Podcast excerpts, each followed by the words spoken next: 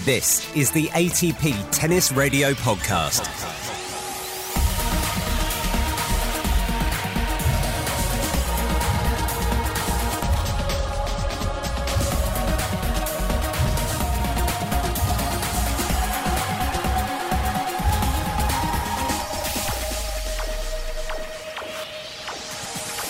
Hello and welcome to this week's ATP Tennis Radio podcast. I'm Seb Lozier, and this week we have more of the latest on how the coronavirus is affecting tennis, including the hashtag Tennis at Home campaign. Frances Tiafoe, one of the first to put out the rallying cry. Guys, I want all my followers to follow this conversation.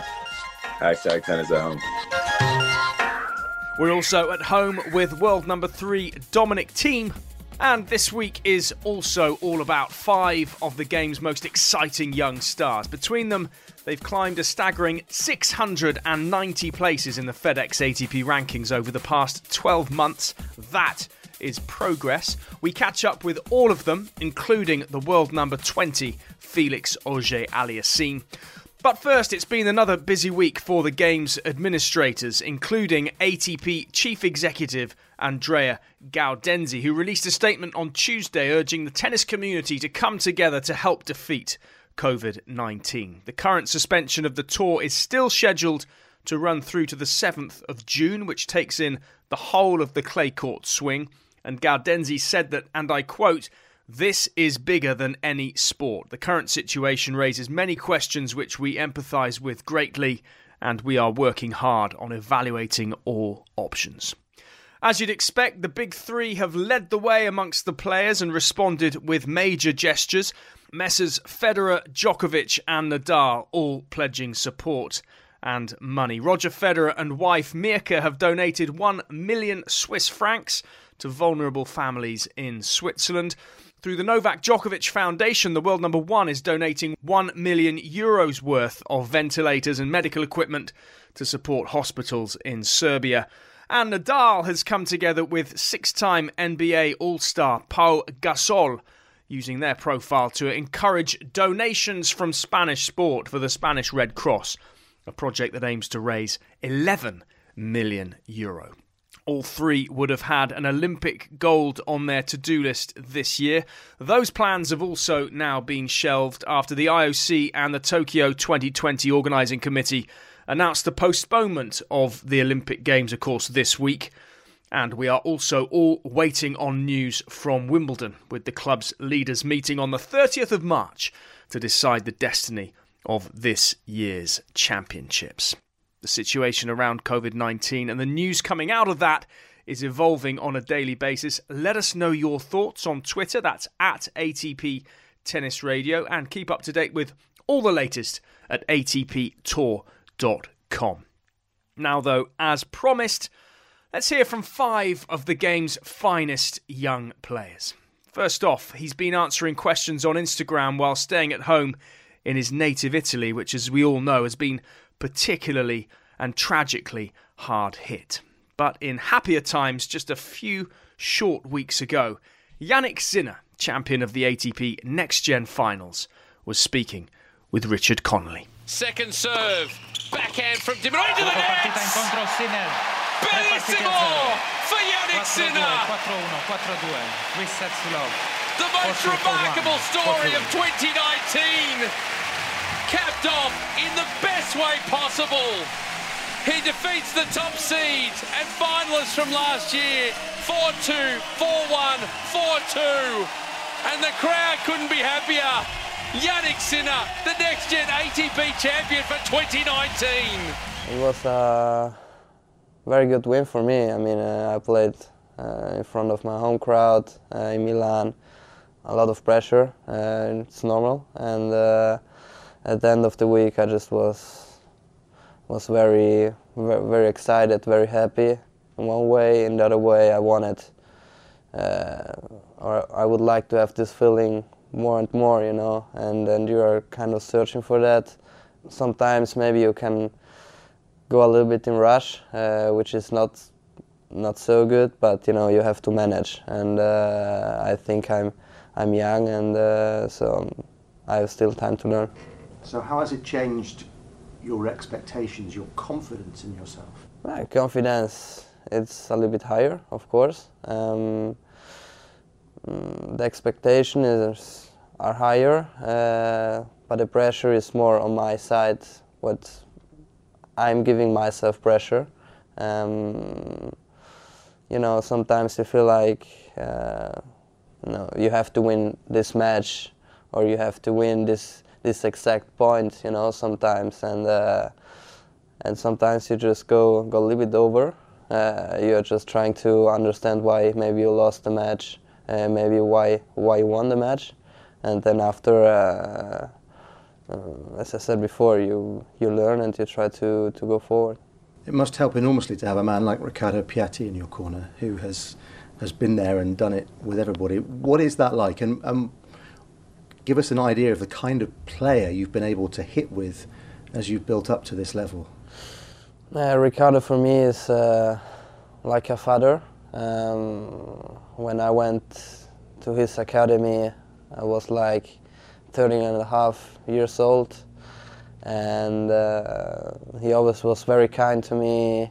He always put his full energy with me on court, and he's still doing this. And uh, I think that's quite impressive.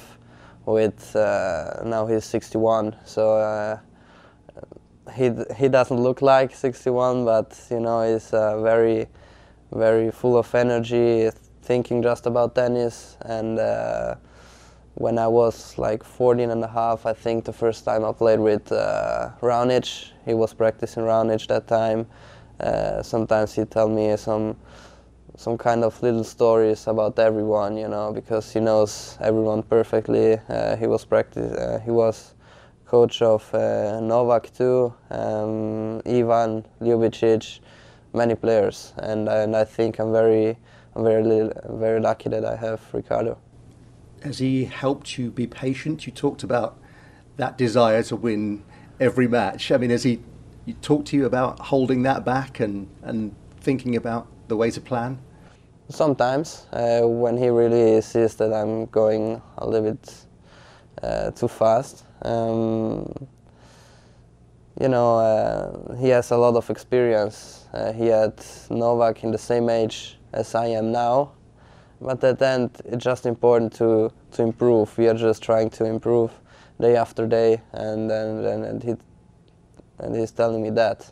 And uh, it must be weird to think here's the guy who had Novak at the same wage and look where Novak is now.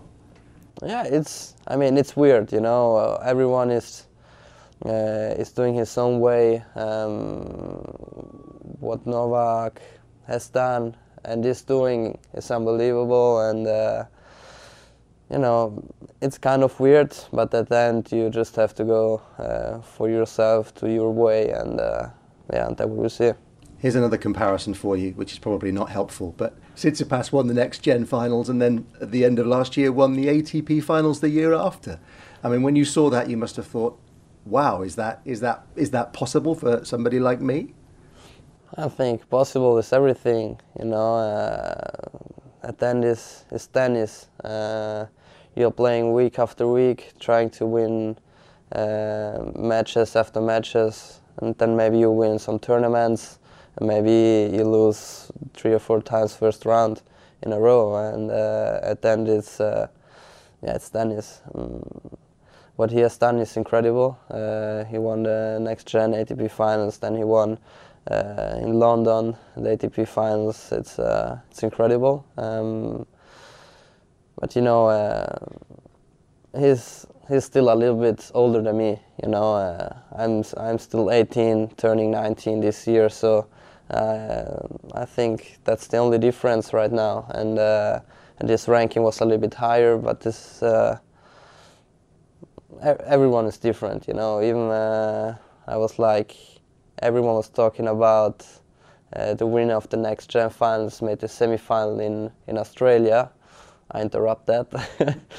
uh, I made second round, but you know it's uh, everyone is trying to, to, to do his best, and sometimes you play well, sometimes you play a little bit worse. Sinner's FedEx ATP ranking has risen an incredible 249 places since this time last year. And in the meantime, a young Norwegian has also been writing his name into the history books by becoming the all time highest ranked player from his country. Last month, Casper Ruud overtook his father Christian's best ranking by winning his first tour title in Buenos Aires. And we shouldn't have been surprised because he was showing definite signs of doing just that at the next gen finals last November. Ruud unleashes an off-fine, big backhand to Davidovich Fokina. Remember, this is a deciding point. He's missed it, Davidovich Fokina. That is a hard-fought, massive win for Casper Ruud. Well, I started because of my father. He used to play. Uh, he was a former player and reached a career high of 39 in the world. So he was kind of the guy who put Norway on the tennis map a little bit, at least uh, a couple of years ago. And we had a small tennis uh, tennis court in our garden, so he took me there to play ever since I could walk, I think, and was really young. And I did a bunch of other sports as well, but uh, eventually tennis was the one that I enjoyed the most. And um, when I was 12, I put all the other sports aside and focused only on my tennis. It was a lot of fun, you know, a lot of tough practices as well. My father is uh, he's a very nice and funny guy, but also strict whenever we were on court, and strict with me, always trying to do the right choices and and being serious even from a young age. And I think it's it's paying off a little bit now at least. And and you know, I, I I've taken a lot of choices and decisions that uh, maybe weren't always as easy, but you know. Uh, I had to do it because of my career, and I don't look at it as the toughest choices because I enjoy tennis so much. But I mean, many many people back home in Norway asked me if I I thought it was tough to make certain choices and decisions uh, in my in my youth uh, youth ages, and you know it's. Uh, for me, it's not really a big, uh, big, uh, big sacrifice as some maybe think. But I, uh, you know, I've of course have had have had to go through some some tough stuff. When you're you turn 15, 16, your friends maybe start to party a little bit, and you're maybe tempted to try try to go once or twice. But you know, I never did it. I never touched alcohol, and of course, those are kind of choices that may normal people may think is a bit tough or or you know hard to, to say no to, to going out or being with friends or you know also just every every weekend in Norway it's usual to go to your cabin or your summer house or whatever the the season is. But every weekend, me and my father went out to the courts and played at least six seven hours. So I think those were the kind of choices that made me step ahead of my competitors back in Norway at least for for for some years and you know the other players still played well but I think eventually after two three years I mean I went one step ahead maybe one each each month or each week whatever. And uh, you know it's was tough sometimes to get up Saturday Sunday and train for three four hours but I knew that if I did it right and I stayed serious and of course my father also guided me and advised me to do it I, I, I believed in him and you know it's it's been paying off and of course I'm very grateful now I think that I would be happy if people called me you know humble, good fighter. I think that's kind of my goal to, to, to, to be, you know, a humble player, a good fighter. You know, I look up to Rafa a lot and he's, people know him as, as very humble and, and, and a good fighter. So, of course, I'm not trying to be just like him, but looking at the stuff that I like with Rafa, I'm looking at the stuff that I like with Federer or Djokovic, and of course, I'm trying to bring that into my own game. And of course, I get frustrated like everybody else sometimes, but I think it's uh, you'll gain a lot of respect if you're able to just stay calm during tough moments and you know look at Rafa he hasn't broken a racket in his whole career so I just think that's just amazing and think that's some some things everybody should up, should look should look up to and especially young players so hopefully I can learn something from him and uh, and if I'm uh, if I end my career without breaking a racket I'll be very happy and pleased with myself Casper Ruud already showing maturity beyond his years, and another man built very much in the same mental mould is 19 year old Canadian Felix Auger Aliassime. 13 months ago, I saw him reach his first ATP Tour final in Rio, And a few weeks later, I caught up with him in the bright lights of Miami, where he was the talk of the town at the Masters 1000 level. Oh, it's been good so far. You know, uh, I've gotten here, uh, you know, last uh, last Wednesday. You know, practicing a few days and then uh, getting into qualies. So, you know, I'm, I'm happy uh, with the work I've done. You know, in the qualies it was obviously my main objective coming here to qualify for the main draw. You know, because I strongly believe that I deserve my place, and uh, and it's also great to come to a brand new venue. It's always special to, you know, as a tennis player, to discover new things and and visit a new place. So it's it's nice to be here at the Hard Rock Stadium. Yeah. What's it like one week being in Indian Wells, playing on a massive stadium, and then all of a sudden being back in qualies and uh, having to do it out on the out on the outside courts? Yeah, I'm still a young player, so I'm kind of used to it. You know, uh, obviously I've got I got awarded a few wildcards, you know, during my young career, but uh, there's also times that you have to do the hard work, you have to qualify, and I think that's just uh, that's just fair. You know, that's just fair because I have to play my ranking, and uh, but I think I proved again that I deserved my place. So I'm happy with uh, my two matches I played here. So what did you make of your tournament in Indian Wells? A wonderful win, of course, against Steph Tsitsipas. Yeah, obviously it was a great win for me. Uh, overall, a good tournament. You know, I think again I played some good level of tennis. Uh, obviously, the end was disappointing. You know, being so close to go one step further, but at the same time, it was uh, it was a good match. It was a good level, and I I gave everything I had. You know, that week, so I can't ask uh, really for more. Uh, but again, I'll, I'll, have great memories from that tournament. Yeah. And that came off the back, of course, of well, a, a great week uh, in Rio, mm-hmm. where you you reached the final, your first. Uh, at ATP level. Um, I was there. It was great to see you do it. Now that you've had a bit more time to reflect on that, um, how do you look back on that week and the final, of course? Obviously, I uh, I lived uh, special moments there. Uh, it was for, for, sure my breakthrough. You know, breaking into the top 100 and even higher, and it's my first final. I think I'll never forget it. But uh, at the same time, you know, I'm so much in the present. I feel like you know this is already behind me, and now I'm here, you know, in Miami, and uh, I'm just looking forward to what's ahead. So I don't uh, think about it too much anymore. But obviously, uh, I try to I try to bring that energy that I got from, from Rio all the way to here, and, and keep going, keep on going. Yeah. One thing that struck me in Rio was that you're, you're 18. You take everything in your stride. You you seem a very composed person. Where does that come from? I don't know. I try to be. You know, I, I, think that's the person I want to be. I want to stay true to myself. Uh, you know, if you ask my friends that know me since uh, I'm eight, nine, ten years old, they'll say, you know, I'm the same person. So I think uh, I strongly believe that, uh, you know, to do good things, I have to stay uh, stay instinctive, stay the same person. So you know, I'm I try to work on that, but that's what I've been doing uh, since since I've been playing. And you're bilingual, English and French mm-hmm. from Canada. What do you prefer talking in? Which is your mother tongue? Obviously, it's French because I speak French with my coaches and everything. At the same time, I'm so comfortable now in English. You know, almost sometimes I'm I'm used to doing interviews more in English, and when I have to switch to French, my mother language, I kind of struggle a little bit with my words. So it's kind of funny that you know now I'm almost more comfortable uh, talking in English. Yeah.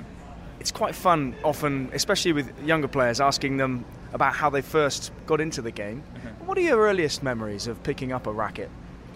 It goes far back ahead, you know, uh, goes far back because, uh, you know, since uh, since I started walking, I've been playing because my dad would bring me with him on the tennis courts when he was coaching. So, uh, you know, it was always a part of my life. I don't have a moment uh, remembering that tennis wasn't part of it. So, I have only great memories from it, and also a lot of hard work and uh, and long hours on court, but always fun. Yeah.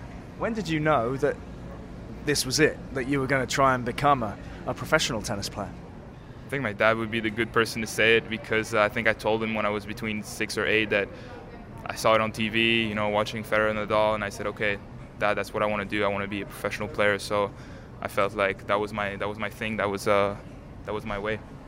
And you and Denis, obviously, you're both Canadian. You're both very young. Um, the assumption is that you both came up through the ranks together and practicing together every day. Is, is, is that true? How much of Denis did you see coming through?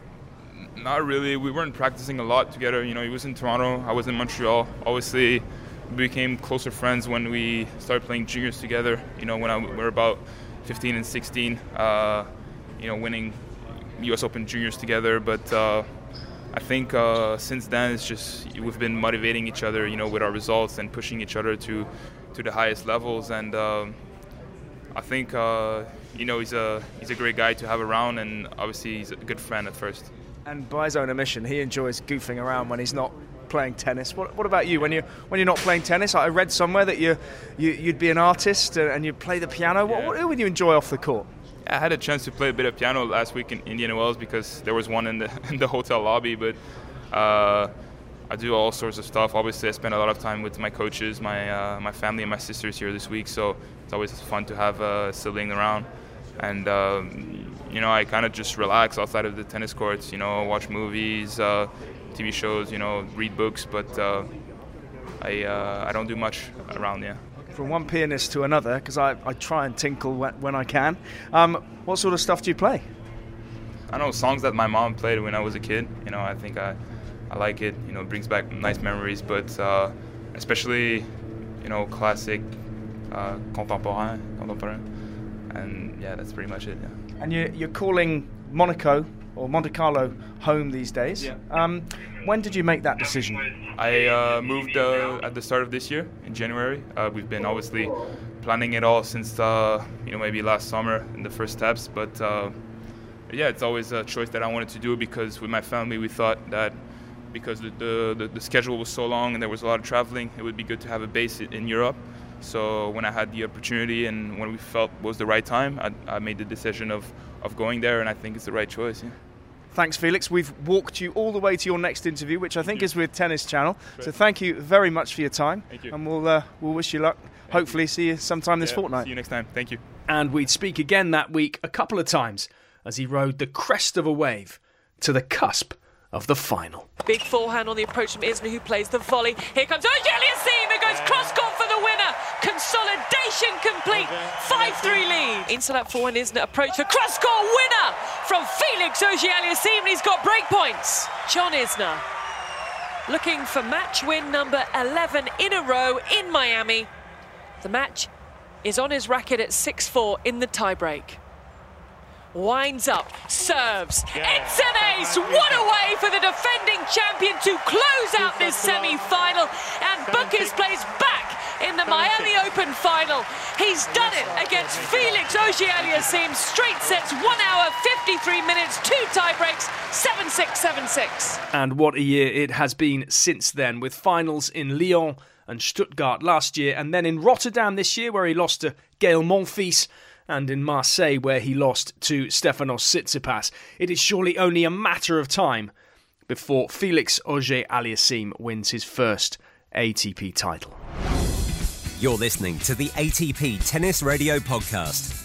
Available on iTunes, Spotify, TuneIn, and ATPTour.com. At 20, our next youngster is currently world number 47 and that makes him the fourth highest ranked of all Serbian male tennis players at the moment. On top of that list is obviously world number one, Novak Djokovic, then comes Dusan Lajovic, then Filip Krajinovic. But who is in at number four? Hey guys, I'm Miomir Kecmanovic. I'm your next gen reporter, so let's hear what some of the players have to say. As our next gen ATP reporter earlier this year, Miomir Kecmanovic proved he's not one to shy away from the spotlight. You won a few titles, you know, over the years.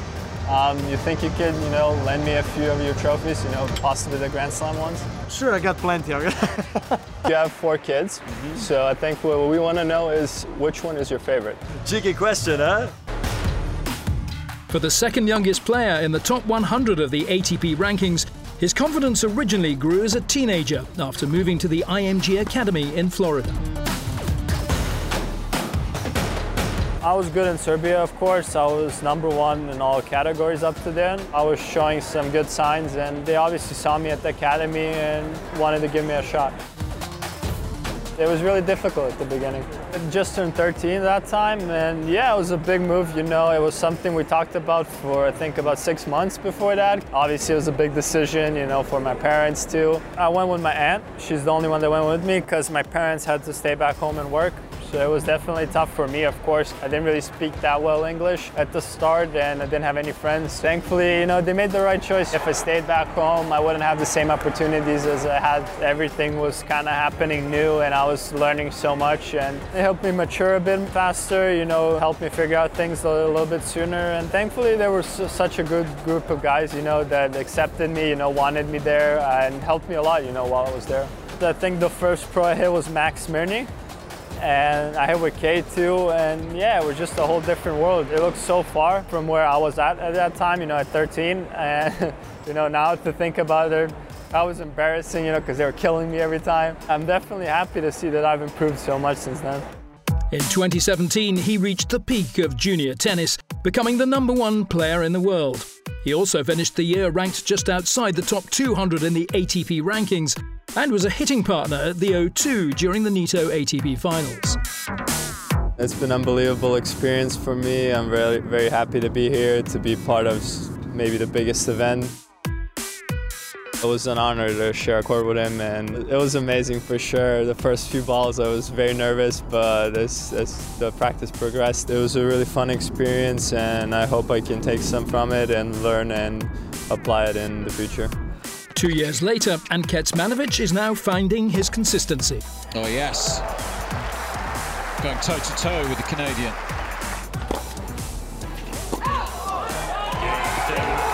And there it is. Welcome to the top 50 for Serbia's newest star. His top 50 breakthrough has also stemmed from added focus on the mental side of the game. It all comes down to mental. I think everybody knows how to play tennis today. You know, somebody who's 150 can beat somebody who's 50, you know, on any given day. You know, it just depends, you know, how things turn out. I'm talking to a psychologist. He helped me a lot. I think at the end of the day, it's all up here. And if you can, you know, keep that each day the same level and not go up and down. Some things has to happen to you on the court for you to find a way to overcome it and then become mentally stronger after that.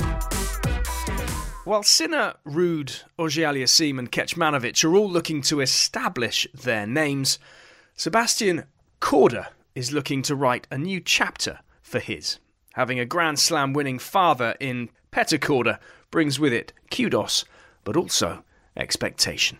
yeah, no, definitely every uh, every time they announce something during a warm up, it always has to uh, revolve around my uh, well, either my sisters or my, or my parents. But uh, no, it's it's uh, it's definitely awesome. I mean, uh, what my dad did is, is something only you can dream of, of winning a Grand Slam, number two in the world. I mean, that's a unbelievable career, and and uh, I hope I can hope I can go into uh, in the way that he went and uh, try to win a Grand Slam, and it'd be it'd be a big deal for me. And uh, having him in my corner is just a big help. I mean, he's he's been in my shoes. He he knows what to do and uh, and the steps to take. I don't think most people really know that your mother also yeah pretty good tennis player, Yeah. and I, I think that kind of goes unmentioned a, a lot. Yeah, no, my mom. Uh, I mean, everybody says my mom was unbelievably talented, maybe sometimes more than my dad, but she was really unfortunate with uh, with a really bad knee injury, and uh, that kind of uh, stopped her career a bit. But on uh, pretty much on uh, on one leg, she she got up to I think it was uh, top 30 or top 25, and which is still unbelievable. But uh, yeah, but uh, my mom, nobody really talks about her, but uh, she was uh, when my dad used to travel with uh, with my sister's golf tournament. She was Yeah. always there helping me, so she was a really big part of uh, developing my game into what it is right now. I know your sisters are incredibly supportive. I always see that they're Yeah. posting videos whenever you win matches, things along those lines. Um, h- how have they advised you in terms of you starting your professional career? Yeah, I mean they both uh, they both do an individual sport, so they know how tough it is, especially mentally. So uh, we're always in contact with each other. How are we doing? If you're happy, uh, what can I do for you? Do you want me to come? Anything really? They were they've been a really really supportive, and uh, it's really great having them. What's the coaching situation for you? Um, how, how do you balance the idea of family plus coaching? Yeah, no, I have uh, I have pretty much three coaches, kind of. Uh, my dad, he travels with me occasionally. Uh, I have Dean Goldfine from the USTA, and then Juan Mateus from uh, from the IMG. So I kind of uh, try and balance it out with with all three. How, how do you do that? You know, I, I, I think a lot of coaches defer to parents in situations like that. What's what's their relationship like? They all work together really well. Uh, they're always in contact with each other. So after after pretty much after every day, um, kind of give feedback to everybody and uh, see how it's going. Lots of group texts, definitely. things, things along those lines. Talk about the ongoing process of, of maturing into your own professional career. Yeah, no, it's uh, it's been a it's been a fun journey so far. Uh, I'm still growing, still uh, I'm still pretty skinny, trying to get uh, some more meat on my body, and uh, it's a it's a slow process, but it's getting there slowly. What were the expectations that you had set for yourself um, immediately after winning Australian Open Juniors, and how, how do you think you've matched that over the last year and a half or so? Yeah, I mean it's uh, it was something that was kind of unexpected because uh, I started tennis pretty late compared to everybody else. I started playing tournaments when I was uh, late tens, early 11s. It's uh, started playing ITFs when I was 15. So uh, I mean, yeah, just building up and uh, trying to get my body ready and just been all about just kind of getting the experience, playing playing some good matches. Hopefully, I can build forward. Did you set any type of goals, or did you and your team set any goals for yourself and how you wanted to progress over, say, two, three, four years? No, not really. It's just kind of uh, it's just a process, pretty much. Uh, I've been uh, mostly just trying to uh, not be injured, just trying to stay healthy and uh, just uh, playing some uh, some big tournaments, going around seas, playing some other dis- different opponents instead of uh, playing a lot of the tournaments here. Uh, you kind of see the familiar faces. You try to go out and play somebody different, try to get your game better, and just keep going at it. I've had some coaches who tell me often that they try to think when they have a, a, talented 17, 18 year old, they want to make sure that they're hitting the same type of shots that they would hit when they're 22, 23, when they have progressed with their bodies to that level. Is that kind of where you're at as well with your team? Yeah, I mean, it's. Uh, sometimes it's uh, I try to stay with uh, with my game plan. Uh, trying to, I mean, I'm not really trying to peak right now when I'm 19 years old. I'm trying to peak when I'm 25, 26, uh, at my best years, and uh, just kind of really focusing on, on doing the right things. You're listening to the ATP Tennis Radio Podcast. And we finish this week with someone who is definitely not vying for a place at this year's Next Gen ATP Finals. 2019 Indian Wells champion and world number three Dominic Thiem had this message for all those joining in with hashtag tennis at home. Hi guys, I'm here in Austria in self isolation with my family. Well, it's like everyone else, safety first. I just try to keep fit a little bit, spend time with my parents, spend some time with my dog. I think he's the happiest about all this uh, situation as he can see us now for a long time. He's not listening to me. He is a smart dog, yeah, but he cannot do any any tricks. He, he, he, he got a bad education, unfortunately. I would love to be in quarantine with Dennis Novak. That would be amazing because we really love each other. That's why. The, the, first priority is always to, to stay healthy and also to keep, especially the people who are in risk, out of danger. So be in contact with your older family members via phone or just via yeah, texting. And then if you well if you're healthy, you can also enjoy a little bit. You can watch some old classic tennis matches, prove your cooking skills, play, PlayStation skills. So I think there are some things to do, and you can also keep yourself fit, running, core. Everybody can do that that is it for this week. I'm Seb Lozier. Thanks very much for listening. As I said, you can keep up to date with all the latest on the ever evolving situation around the coronavirus and how it's affecting tennis at atptour.com. You can also download the ATP Tour app. We're going to be doing our very own hashtag tennis at home over the next few weeks by speaking directly for this podcast with players, coaches, journalists, and commentators bringing you the very best of those chats. Again, let us know who you'd most like to hear from on Twitter. That's at ATP Tennis Radio, and we will do our best. We look forward to that, but I'll finish this week with another hashtag that's trending at the moment. From all of us here, hashtag stay at home and stay safe. If you like this podcast, please search the iTunes Store for ATP Tennis Radio to leave a review.